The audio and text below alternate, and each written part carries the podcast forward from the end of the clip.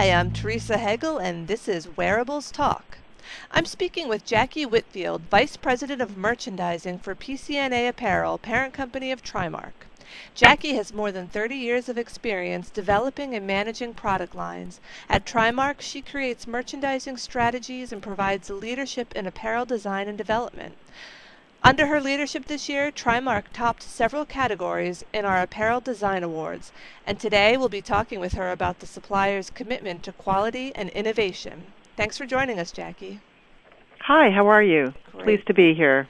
Um, so let me let me start with my first question. So as I mentioned before, you guys won several categories in our apparel design awards this year, including for a polo shirt and hoodie.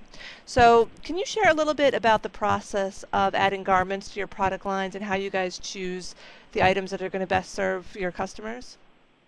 Okay. Um, when we look at our product line, we look in order to gauge where we want to add products. We look at um, trends, where trends are going. As most people have recognized our our industry is becoming much more focused on retail and real-time styles.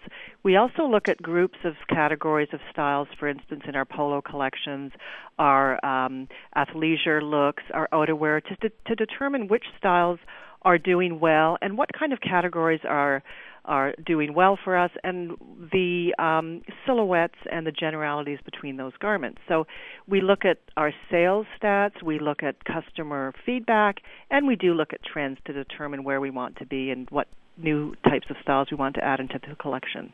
Okay, so it's kind of a, an involved process, it sounds like.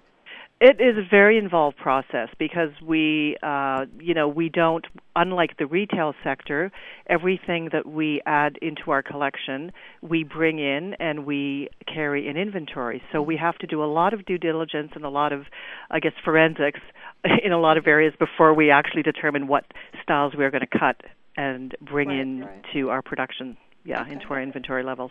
All right, awesome. So, uh, uh, you know, another thing you guys were recognized for was um, innovation and decoration, uh, such as the, the proprietary infusion technique. So, could you tell us a little bit about infusion and, and how it can be best used on a garment? Well, although I am not the expert in the actual science behind the, the infusion process, what I do know is that in order to make the infusion um, as great as it is, we have had to work specifically with certain fabrications and with colors to make sure that when the product is infused, the infusion will show up clearly on the on the fabric. Uh, we have also so a lot of our new colors, for instance, in our um, Taza, we have a wonderful apple green. We're picking up some very trend-setting colors because they will actually um, absorb and show the infusion decorations to their best advantage. So, what I mean, what kind of fabrics need to be used for this process? Uh, usually uh, poly-rich fabrics because the polyester does hold the dyes and the um, infusion process a lot better and it also makes it very uh, you know washable. You can wash it time after time. So we do use poly rich fabrics. Okay. So, could you talk a little bit about Trimark's private brands and your the, the company's design philosophy? so we have um, our in-house proprietary brand. We have elevate which is our own brand and we do also have uh, licenses for puma and for Roots.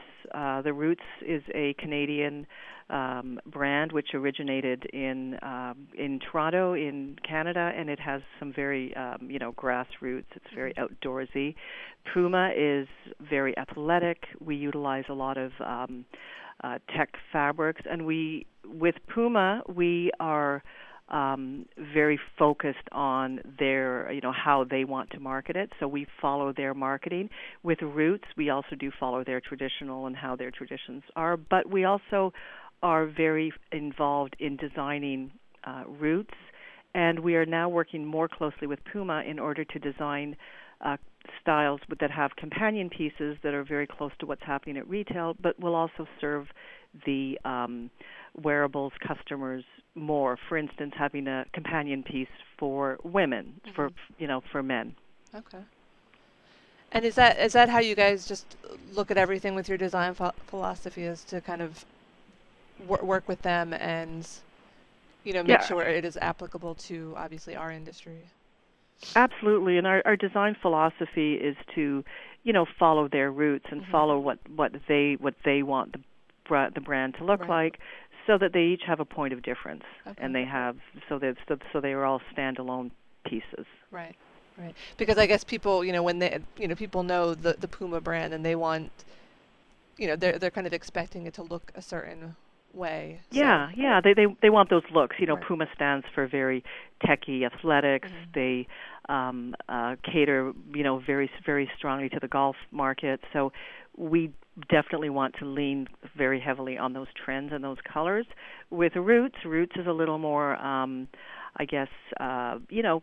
co- Uh, more country life, Mhm. very uh, traditional, where colors like Lodens and and you know rich charcoal colors will work in the roots palette.